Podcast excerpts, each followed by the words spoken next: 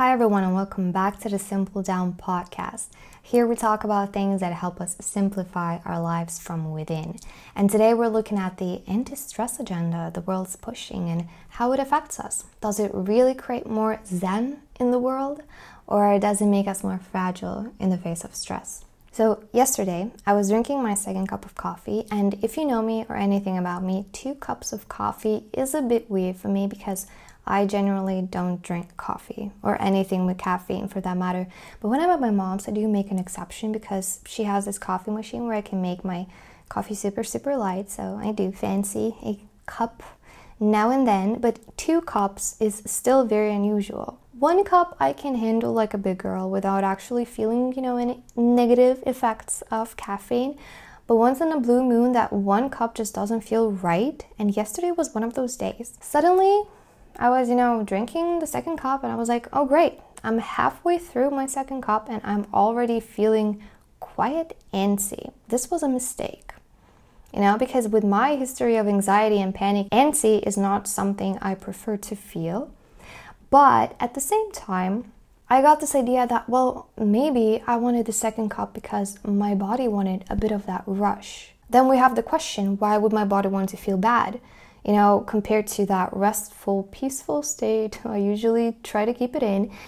If it was a habit with like some sort of a positive reward at the end, I would totally get it. But this reward doesn't even feel good. And it's not a social thing as well. I do it alone. So, having scratched out those most obvious explanations I could think of, I got even more curious. My intuitive thought or question was that what if we're able to stress ourselves out for a reason, like a reason that is very beneficial for us. But this gets instantly pushed down by the global narrative of how horrible stress is. I don't think I've even seen an article in a health magazine or a report on a health program about how much benefits we gain from stress. It is sometimes mentioned that our fight or flight gives us a boost of energy or something, but that is instantaneously pushed aside by tips and tricks to reduce stress.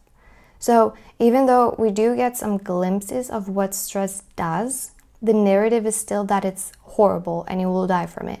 Right now, we're in a very stretched out place in history where we are stressed usually by too much stuff going on around us, but also the constant program running in our heads, constantly screaming at us for being stressed, which stresses us out even more. And we are completely focused on how negatively it's going to affect us and grasping around for solutions to undo the deadly harm.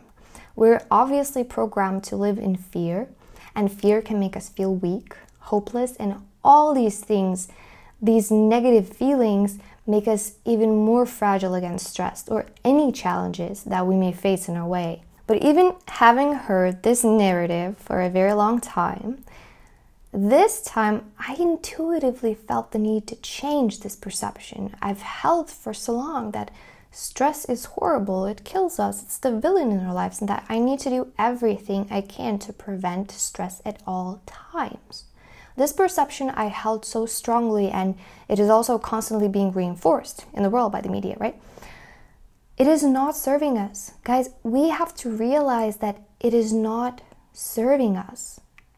So we need a collective perception shift around it. Like with everything, we need to review things that we see as our limitations and look for ways to change how we see them so that they don't limit us anymore. Now, for this part, we will focus on both real, like the real, tangible, physical parts of making this shift, and also the spiritual, intangible, mental parts of it. We can start from the fact that stress is a natural part of how our bodies work. Duh, right? It plays a huge part in our evolution as a species as well. So it is not there to harm us, it is not there to limit us or end us or whatever. If you find it hard to believe, I really want to talk about this research I found while researching for this episode. Nearly 30,000 people participated in the 1998 National Health Interview Survey, which asked respondents about their experience of stress in the previous 12 months and to estimate how much it had adversely affected their health. So, how much do the people think that the stress actually harmed them? After checking death records through 2006, so that is like a span of eight years, the investigators found that the people who said they had high levels of stress and believed it negatively affected their health had a 43% increased risk of dying prematurely. But those who reported high levels of stress as well and didn't believe it was harmful had the lowest risk of dying of any group in the study, even lower than those who said they had very little stress. So, what's actually killing us, right? After reading this, I was just mind blown because of how little this is spoken about. And I see two important things here that we really need to address. One is that we need to understand how stress works and how it's actually benefiting us. And two is the effect of a positive mindset, which goes beyond this particular topic. So, when thinking about what stress is, we should keep in mind that the way we as humans are designed, the way that we've evolved, all the details of our design are actually benefiting us. When we are in positive frequency, in a higher state of frequency, our body is extremely resilient and adaptive. And if we look at stress in particular, it actually makes us stronger. It strengthens our cells, our body, our mind. It makes us smarter. It boosts our immune system. It helps us heal faster after things like, you know, serious physical trauma. Whenever we have challenges, physical, mental, social, stress is actually what helps us get through them. And even after periods of prolonged stress, we're still left stronger, at least having grown emo- emotionally with better knowledge, awareness, and resilience. I'm talking about these general terms and situations, which all can be looked into more deeply. My point today is not to go into particular details, but to expand our awareness of how much stress benefits us. Because we need to start learning to be less afraid of it and more in tune with it, more in tune with when it comes up, understanding why it's there, then seeing how we can use this energy and release it, and then sit back and relax, most likely having accomplished something awesome. There's one particular example I want to look into though, which I read about in the book called Antifragile, which I mentioned in the previous episode. Basically, it shows the benefits of high level stress in physical training terms. You know, we're usually advised to take our time with exercise to increase our pace or our weights consistently to not stress our body out and stuff like that. The author made a perfect point that actually deadlifting your absolute maximum weight once and calling it a day is actually more beneficial in growing your actual strength than just lifting the same sort of uh, medium weight 30 times or something to flex your muscles. Because the next time you go do your deadlift, your body will be super ready to lift that same weight. But since our bodies tend to overcompensate in preparation, you will be able to lift even more. And so on it goes. That's a real life benefit of stress for you. It literally expands our capabilities. The same thing goes for sprinters. If you run at your absolute maximum speed for like 10 seconds, you will be improving your speed much more effectively compared to focusing on increasing your 10 mile average. This illustrates well the difference between high level short term stress and low key long term stress. We can see that we grow through the short term, high level stress. This stress makes us stronger, more resilient, greater in every way. The long term one is problematic, and we will look into it a bit later in the episode. Point is, our body is more than adapted to respond to high level stress and grow through it. That is how we've evolved so far beyond anything our ancestors could have imagined.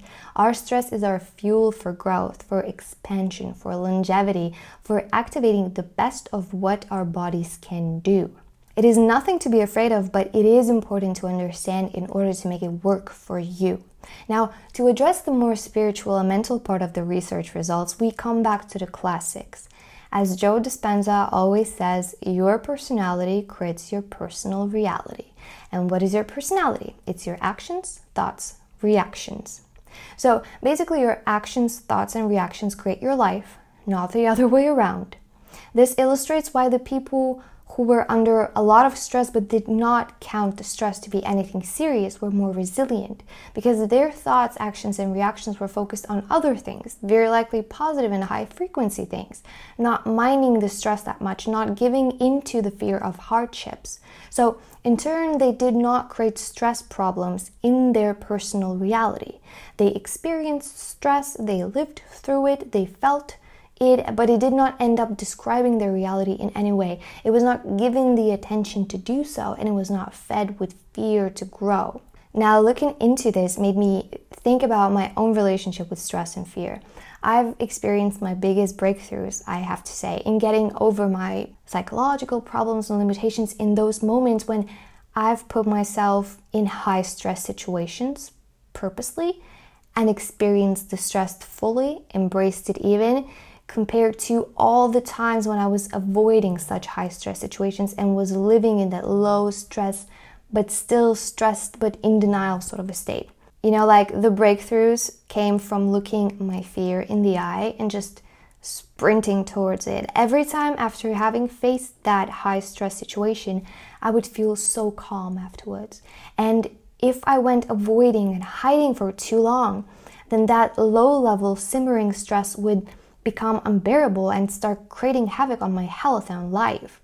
And not even that, when we have a high stress thing coming up in the future, even, all the things, all the other things that usually would make us feel stressed, they also diminish. For example, ever since my anxiety problem started, I've been stressed by flying. And even though I was flying frequently and those flights were simple, easy to take, all in Europe, they would still keep me low key stressed in the back end of my program. And this summer, I had a moving flight coming up, meaning it was my usual flight, but with lots of baggage and luggage and all of that.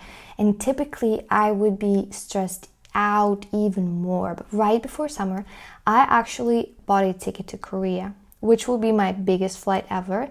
And even though that trip was still far away, my moving flight turned into a light, simple project.